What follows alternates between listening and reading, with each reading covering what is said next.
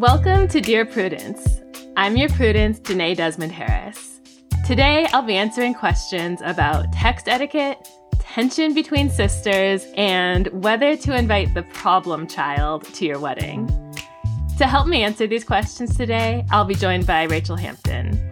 Rachelle is the host of another Slate podcast, ICYMI. It's a very fun show that keeps you up to date on all the wild stuff happening on the internet. So I was just looking at Rachelle's Twitter timeline and I saw the following tweets that I just thought might help listeners get a sense of who she is and where she's coming from. Number one, the thing about therapy that no one tells you is that it's like working out. Half the time you don't want to go, but every time you're glad you did. Smart. Two, I can now confidently say that the secret to a relatively frictionless move is working from home and a lot of weed. Okay.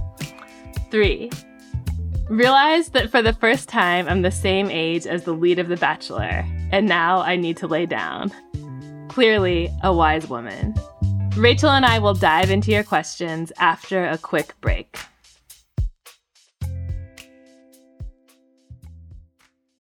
Look, Bumble knows you're exhausted by dating. All the must not take yourself too seriously and 6 1 since that matters. And what do I even say other than hey? well, that's why they're introducing an all new Bumble with exciting features to make compatibility easier, starting the chat better, and dating safer. They've changed, so you don't have to. Download the new Bumble now. Welcome back. You're listening to Dear Prudence, and I'm here with Rachelle Hampton. Hi, Rachelle. Hi, Jenée. Great to have you here. So, you host ICYMI, and I've had the pleasure of being a guest on your show. And I just really appreciate you coming here to help me answer questions today. I'm actually so honored to be invited. I've always wanted to be a person who gives advice. I will say that you starting off by reading some of my tweets was mortifying for me personally, but I do think it, it helps people understand who I am. Well, let's reframe, Rachelle. You already are a person who gives advice, and you've been doing it for free on Twitter. So let's just. I really hope no one's taking my tweets as advice. They were, That's terrifying. They were totally of. reasonable tweets. I mean, is there anything you want to say that was wrong in there? I don't see anything wrong. There you I go. see, see? you know what you're talking either. about. I mean, clearly I tweeted it. and you meant it. I think it's correct. I did. I meant every word. I meant every word. I'm more just like, wow, what people know about me is I go to therapy. I just moved. I clearly enjoy weed and I watch The Bachelor, which it does encapsulate me as a person. That does actually really accurately sum me up. And you're getting to be the same age as the lead of The Bachelor. Oh my god! And you, yeah, you handle your problems by lying down. Anyway, with that, let's dive right in with our first letter. the first letter is titled "Need Text Etiquette." Am I a terrible person if I have a difficult conversation with my boyfriend over text? We've been together for several months, but we travel a lot and don't see each other as often as most couples. We decided that we weren't going to have something serious because of the traveling. For about the past month, we've been traveling less and seeing each other a little bit more. It's made me realize that I like the amount of time we were previously spending together. It's made my boyfriend realize he wants something more serious. Over the weekend, he got really drunk and mentioned that he thought I was endgame. I don't want something that serious. Normally, I would talk to someone in person about this, but talking to him is like talking to a brick wall. Communication is so difficult with him unless he's been drinking, and even then, it's not great. I just don't want to talk to him about this in person. I don't think it's going to go over well with him. Is it immature of me to tell him I don't want anything serious over text? So first of all, when I heard Endgame, it sounded so violent. I was like, what does that mean? but now I'm seeing that he wants to be with her forever. Endgame. It sounded like something out of an action movie or something. Avengers Endgame. Yeah. That's so funny. It's like kind of like shipping language, like fandom mm-hmm. language that they want like characters in a show to be endgame or like in a franchise to okay, be endgame. So you're already yeah. being helpful with this. I'm so glad um, I could be um, helpful. and I'm glad you said that because I was about to say this isn't a question about texting. This is a question about relationships. And what does it mean to have a significant other? And I think there's some really rich material here because I work off of an assumption that if you're um, older than, say, 19, okay, 20, and you're in a relationship, you're at least open to the possibility of it turning into something serious, right? In my world, there isn't really a situation in which you have a boyfriend or girlfriend and you're both like, this is definitely going nowhere. Is that right? Am I right about that? Um, I think that is how I hope people proceed in the dating world but I would say that is not how people proceed in the dating world, like at all. Really, I, I would say that no, it, it's I. I thought you were going to say any any younger than 30 mm. is is how mm. bad it is out here in the dating trenches. Now, okay, okay. There's I know that a lot of people don't want to get to the point of labeling things boyfriend or girlfriend, and that's a big thing in the dating trenches. I also know that a lot of people are wishy washy about whether there's definitely a future. But are people really mm. in mm-hmm. relationships going, You're my girlfriend, but we have no future together? Is that really a thing? Yeah. Really? Okay. Yeah. I think that people don't, and it's completely fair. If you don't want to get married and it's not part of the vision that you have for your life, then mm. it's not really, it doesn't really mean anything bad to have it to your relationship with someone and have it end and that just be it. Like you had a good time with someone and they don't have to be part of your permanent future. And I think a lot of people think like that. And I think that's completely fair. But I think this is a communication issue more than anything. That's really eye opening because I was really going to tell this letter writer that if you definitely don't see a future, don't worry about the mode of communication, just end it. You should be with someone, not who you definitely know you're going to grow old with, but someone who you at least are open to the possibility of a future with. But you're changing my mind a little on that. So I guess we will answer the question as written, which is can she do it over text? Ooh, that is it's a hard question. My eyebrows were raising the entire time mm-hmm. I was reading this question because at first it, it's it's kind of a perfect encapsulation of the "you had me in the first half" meme, where I thought that perhaps this was just you know a a kind of mismatch between how people think of their futures. Mm-hmm. But then she says, talking to him is like talking to a brick wall, and that communication is so difficult with him unless he's been drinking. And even then, it's not great, mm-hmm. which what is this relationship predicated on if you can't talk to him when he's sober? And also- Wait, let's even go a step back. you don't enjoy being around him. Yeah. exactly. It feels very Why are we doing this? Convenient. Where I mean, I think some people are just like I like having something in the background. I like in my relationship not necessarily being the focus of my life. It's just, you know, an added portion of my life where I see this person every so often. We have a great rapport. It's a situation ship more than anything else. Mm-hmm. But he does not seem to think it's a situation ship. Right. Which is it's a bad state to be in. it's a really bad state to be in, and it's the right thing to do to let him know. Oh, undoubtedly. Um, I hate to say it, but I think that if he knows what he's doing and he learns that this is going nowhere, he's going to end it and find someone who would like a future with him, right? Yeah, and that's fair for him to do that. But I mean, to the question of is it immature to tell him over text? I guess it depends if they're in the same city at the time that this conversation happens. If they're traveling and they're in different cities, then I, I would at least have the kind of inciting conversation over text and offer a phone call. Because if she thinks that the conversation isn't going to be productive in person, then I don't know if it is any more or less, I guess, rude to have it over text. So I don't think it's immature. but I do think it is telling and something to reflect on that you don't want to have a face to face conversation with this person because communication with him is difficult and he seems to have issues with alcohol. Um, these are just things that I always like to say. Just put a note in his file. Um, you don't mm-hmm. have to mm-hmm. break up completely this moment, even though he might do it with you. But um, be conscious of the fact that you have a hard time being around this person for long periods of time. You're not great at talking to each other.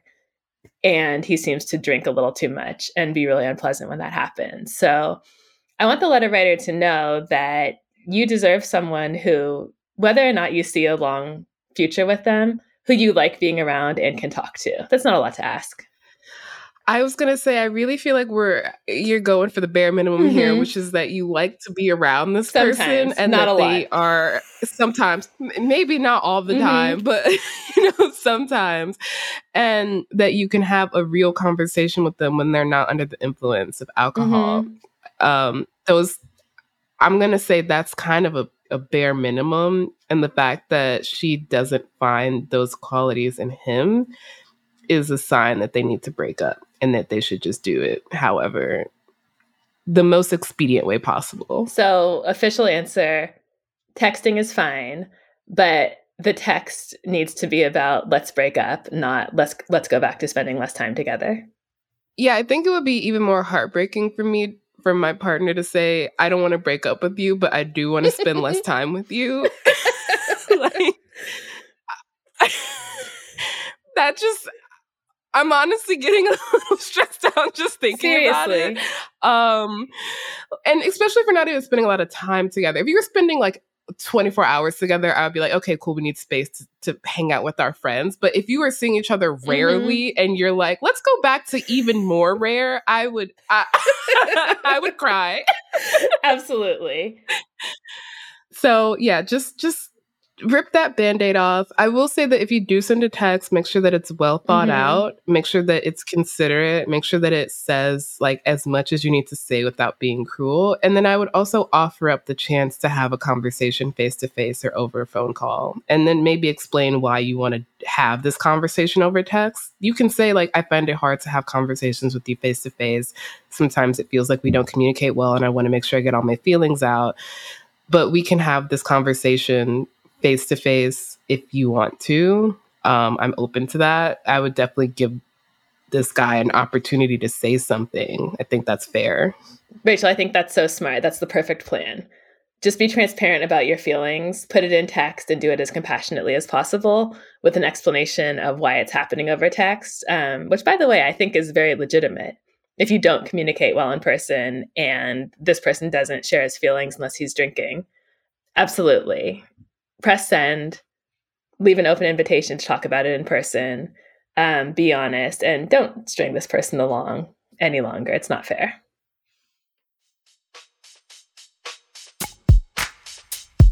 You're listening to the Dear Prudence Show, and when we come back, we'll be reading more of your letters. Stay with us.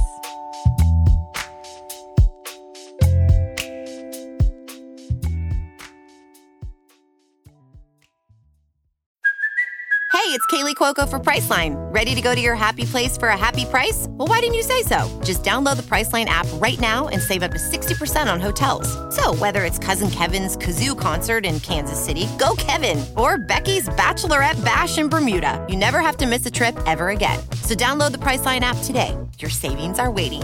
Go to your happy place for a happy price. Go to your happy price, Priceline. Our family has grown. Welcome to the world, Hanna baby.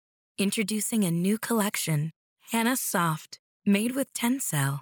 It's so breathable, with stretchy comfort for all of baby's first moments. And it's cool and gentle on their skin all year round. Entrusted Hanna quality for your most precious gift. Hanna Soft, made to last. Shop now at hannaandersson.com.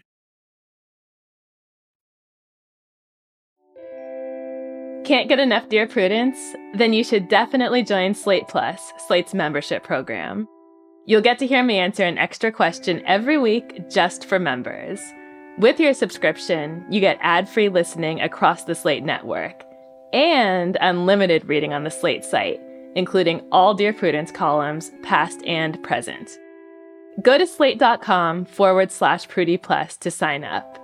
It's just $15 for your first three months. Again, that's slate.com forward slash Prudie Plus. Welcome back to Dear Prudence. I'm here with my guest, Rachelle Hampton, to answer your letters. All right, the last question was a good warm up, but this next one might be a little bit more challenging. Um, Rachelle, you up for it? Um, I mean, if that was the warm up, I'm not sure, but you know, throw it at me, hit me. okay, here we go. This question is titled Sister Struggles.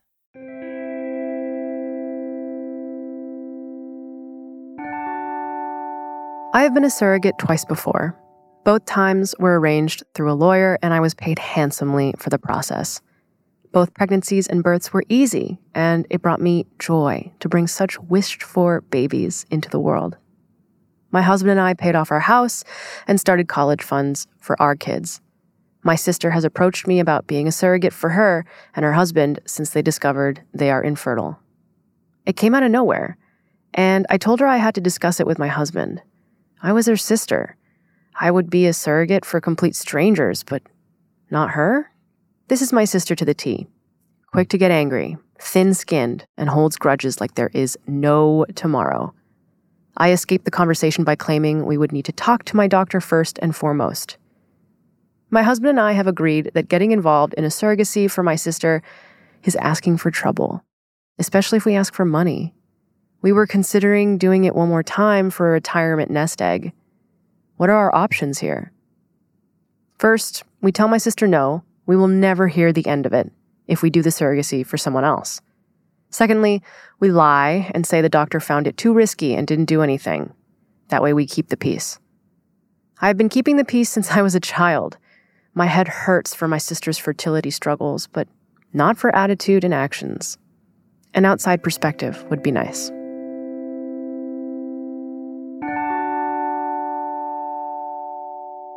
So this is really, mm. really hard.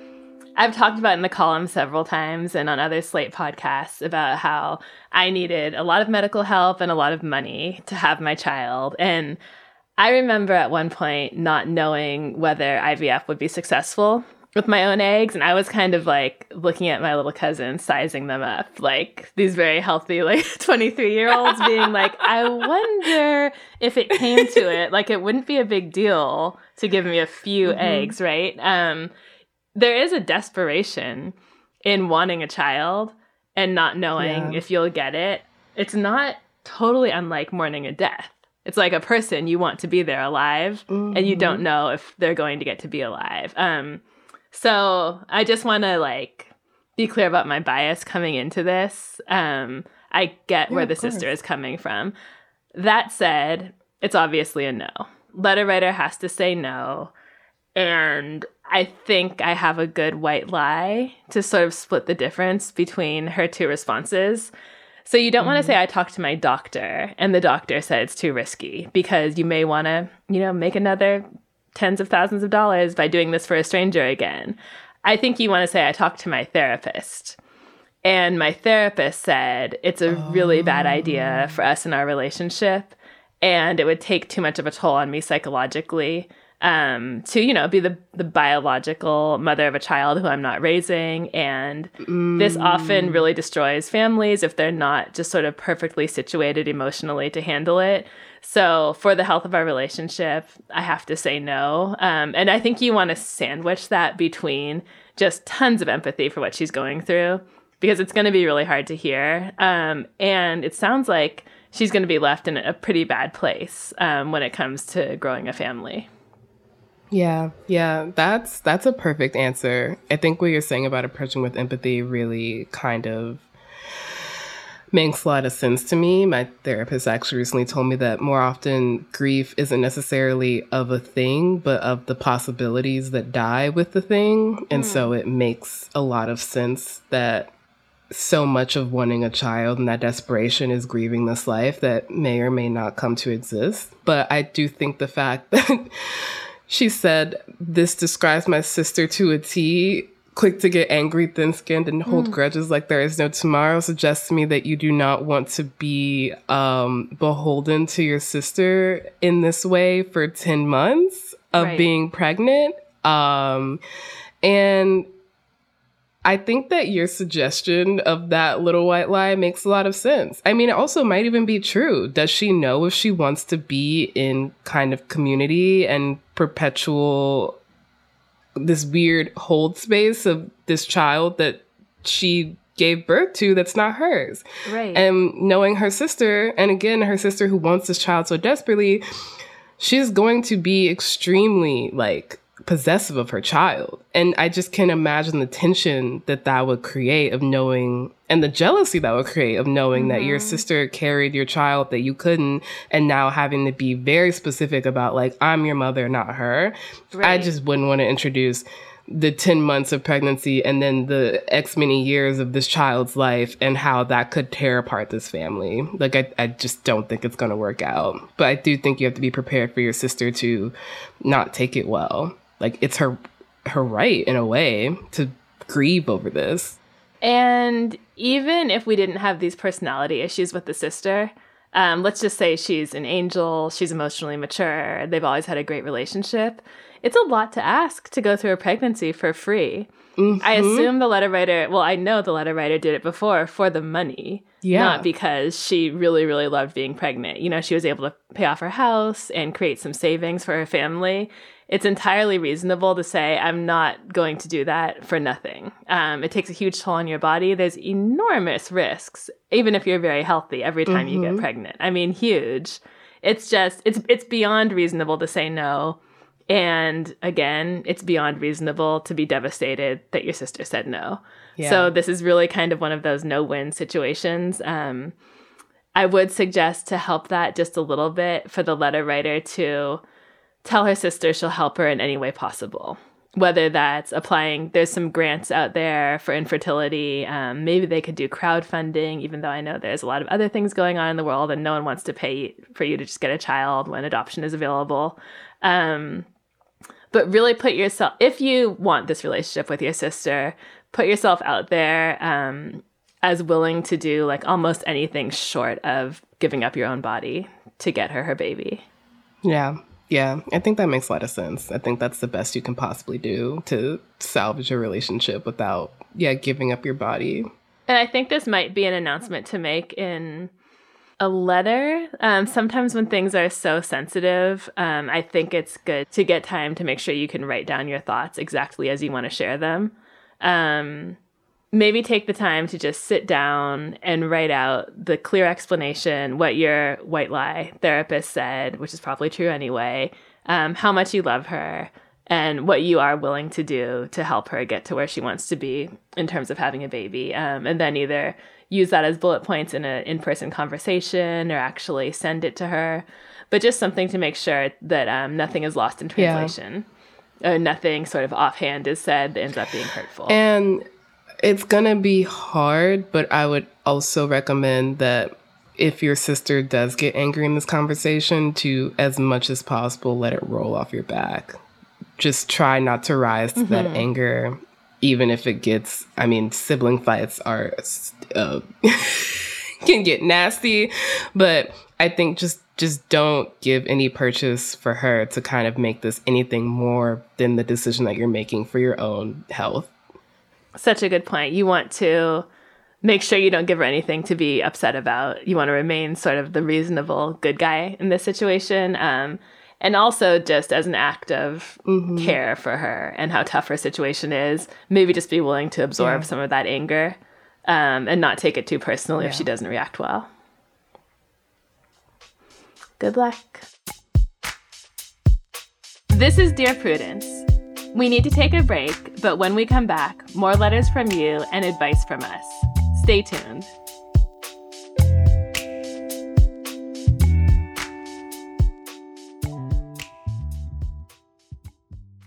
Adultish is back.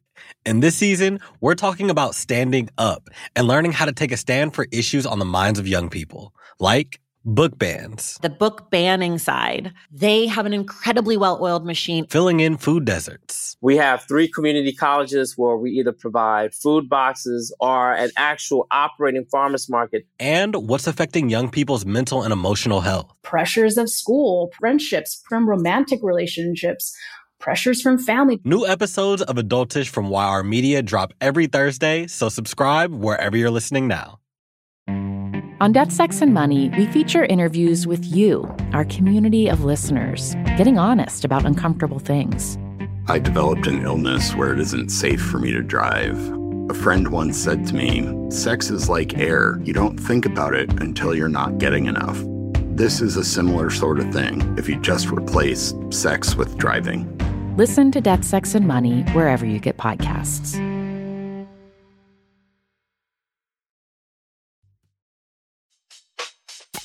You're listening to Dear Prudence, and we're back to answer your letters. We've reached our last question. Rachelle, are you ready to give out one last nugget of wisdom? I can't believe it's the last question. I guess I am. This letter is titled Children Welcome.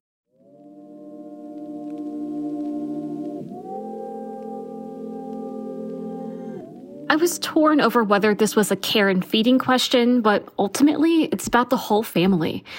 My fiance Jack and I are facing a problem with our plans for a 60 person wedding. We both like kids and have siblings and friends with children. Ideally, we'd like to have our wedding be kid friendly, but we worry we might have to make it child free, all over one child.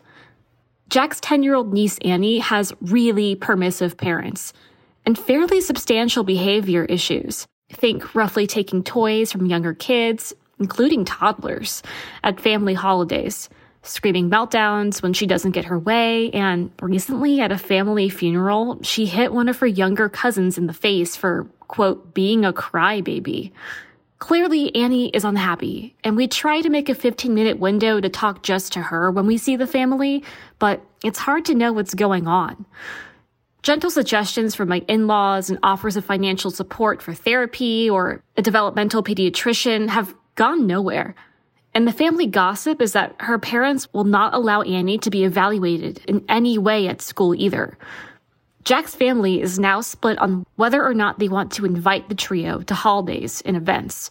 Family and family friends with children do not invite them because they don't want to have Annie around their kids. The in laws had two separate Christmases this year to combat this. Nonetheless, Jack really wants his brother, Annie's dad, at the wedding, which is reasonable, except we don't want Annie to be around her friends' kids or my nieces and nephews. Annie's parents are understandably very, very sensitive about her, and while I'd like to believe a private conversation could help smooth out this choice, I doubt it. Either way, it's likely to cause huge family drama. How do we navigate this? Okay. I know you said you wanted to have a child friendly wedding, but I want to make the case that you do not want that. And it's not about the kids. The kids are usually delightful, aside from this very violent one.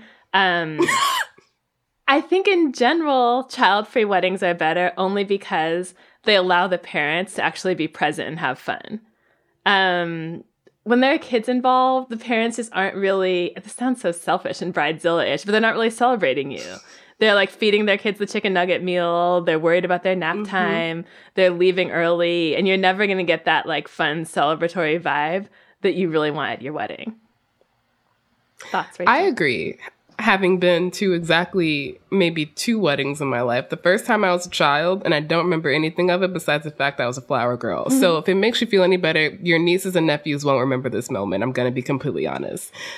The second I went to as an adult, and while it might have been fun to have children there at some point, the point of a wedding, unless it's an alcohol free wedding, is to drink and have fun with your friends. Right some of whom you might not see for a really long time because of the way life works. Like weddings are kind of a big opportunity to see people that you haven't seen for a while. Mm-hmm. And so I just feel like as a kind of party celebrating you and your love and your marriage, you're gonna wanna have as much fun as possible. And I think that means not having children there. And also think about how much money you save on having a kid friendly like course. You don't have to get chicken nuggets and french fries because God knows they're not eating the salmon plate.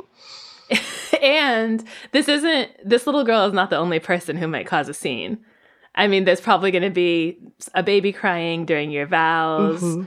There's going to be someone running around doing whatever, you know, spinning in circles on the floor. Maybe that's cute, maybe it's not. I don't know. Just open your mind to the possibility of a kid-free wedding. But I want to answer the question that was asked. So, how do we handle it if you do want children there in general? Um, so, a thought exercise. Let's just think about what's the worst case scenario with Annie there. Um, if she throws a tantrum, okay. What's, I mean, nobody dies, right? You're not going to notice it. It's your wedding day. You're not going to know anything that happens. Um, I mean, no one dies, but a kid might get smacked in the face. Okay, okay, so that's where I was going. The thing you're trying to avoid is like a four year old getting beat up by a 10 year old. Yeah. So I think what we can do about that is a couple of things. Um, you can warn the other parents. It sounds like Jack's side of the family already knows that Annie is not someone to let their children go play with. You could also hire a babysitter at the venue to watch kids nine and under. So that way, anyone younger and more vulnerable than Annie will be like off in a side room at the hotel um, watching a movie.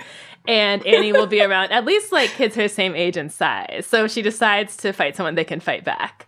And you're keeping the toddlers safe from her. Is that a decent idea? I think that's a great idea. It's just deeply funny to me the amount of mitigation efforts that you Right. have to put in place for one child. And once again, if there's one thing I know about weddings is that they're expensive. So if you're going to be adding in separate babysitting services for Right. nine and under, this sounds like another reason to not have kids at your wedding. Yes. Um, but I do agree that yes, if you do really, really want a child friendly wedding, then separating the smaller children from Annie is the best thing you can do because no one's gonna think great if Annie starts beating up a four year old in the middle of your wedding. Right. You know, like that's not I- gonna I, go hate over that well. we can't do anything involving her parents because I just don't think it's realistic to say, "Hey, parents, could you like keep a really close eye on her or you know talk to her about appropriate behavior?" It sounds like that's just not something that's realistic. Um, the parents Yeah. are in denial or not on the same page, so I don't think we can rely on them for anything, even keeping a close eye on her. I think that's true as well. Which, I mean, I understand why parents are sensitive about their children, but also if your child is causing this amount of disruption, then you have to notice that your child also isn't happy. And th- this letter also says that Annie isn't happy. So I feel like, I mean, around a wedding is never a time to have like a big conversation with your family because Mhm. tensions are already mad high with everything that's going on. But I would say that after the wedding has calmed down, maybe have one more go of trying to get Annie to see like a developmental doctor or something because Annie deserves to be happy. I'm worried about Annie. You know what? Thank you for saying that. And I hate that I didn't think it. I'm just trying to protect the four year olds. Um, but I'm worried about I'm also too. worried about the four year olds. I was worried about the fun of the wedding, then the four year olds, and then Yes, Annie. and then Annie. The poor No, troubled that's- I think child who's a- not getting the help she needs. Yeah. Um, but no, I think that after the wedding, again, um, don't just say, like, whew, we got off without any broken bones. We can forget about this family. It would be nice to try to do whatever you can to get Annie the help that she obviously needs. Yeah, not least because your in laws are planning separate Christmases at this point. Things are out of and that seems a, like a lot of work to Yeah. have. And also means that Annie doesn't get to grow up around her family. Right. This does not seem like a tenable situation in the long term. And I don't think it's going to get better as she gets older. Maybe it will, probably not. She's 10. I Hormones think are most people think kids in. grow out Yeah. of this. Ex- hormones are about to kick in. Right. Yeah, I I would highly recommend post wedding having a conversation about this, but I would also highly recommend having a kid not friendly wedding, a kid unfriendly wedding, or hiring a babysitter. For You're getting me worked under- up, but now I 10. think the treatment of Annie is bordering on neglect. Um, I when I first She's heard really this letter, I was just like, she seems to be in bad shape to the point that her, the letter writer and her fiance are setting aside time to be like, we need to check in with Annie to see if she's okay. And I just can't imagine that means anything good. The two separate Christmases was really what got me because Christmas is an Mhm. ordeal regardless. To have two of them is just a lot of effort expended that could be expended somewhere else. Absolutely. Same with the the side childcare at the wedding. But if you insist on having kids there, that's just what you Yes. have to do. Um, you should have that anyway, because nobody wants a two-year-old when you have some champagne. Like, come on, like, let those. If you're gonna have a kid-friendly wedding, at the very least, allow the parents to have a moment at the end of the night for themselves. You can have the kids there for the first couple of songs because it's cute when they're on the dance floor for a little bit and they Mhm. kind of like get people Yes. warmed up and then put them somewhere else. Okay, those are all the questions we have for this week. I hope we've been helpful. Rachelle, you expressed some doubt about me reading your tweets. You said it made you seem like a person who just liked to lie down, watch The Bachelor, and smoke weed and go to therapy. But I think all of those things have come together to help you with some really good perspective. And I couldn't have done this without you. Um, whatever it is you brought to this and wherever you got it from, I appreciate it. I will be telling in order my therapist, um, the producer of The Bachelor, and my weed dealer about this. So thank you so much, Jenée. I had the best time. I will be putting advice columnists on my resume from now on. And on your Twitter. And on my Twitter. You're right. You're right. That's the most important thing. Thank you so much, Rachelle. Talk to you next time. Thank you. Go listen to Rachelle and her Slate podcast, ICYMI. It's your guide to internet culture. It comes out every Wednesday and Saturday. Do you need help getting along with partners, relatives, coworkers, and people in general? Write to me. Go to slate.com forward slash prudie. That's slate.com forward slash P R U D I E. The Dear Prudence column publishes every Thursday, and you can join us for the Dear Prudence live chat on Mondays at noon Eastern. If you'd like to hear your question answered on the podcast, we're looking for letter writers who'd be comfortable recording their question for the show. You can stay anonymous. Dear Prudence is produced by Kayla Lattimore, editorial help from Paola de Verona.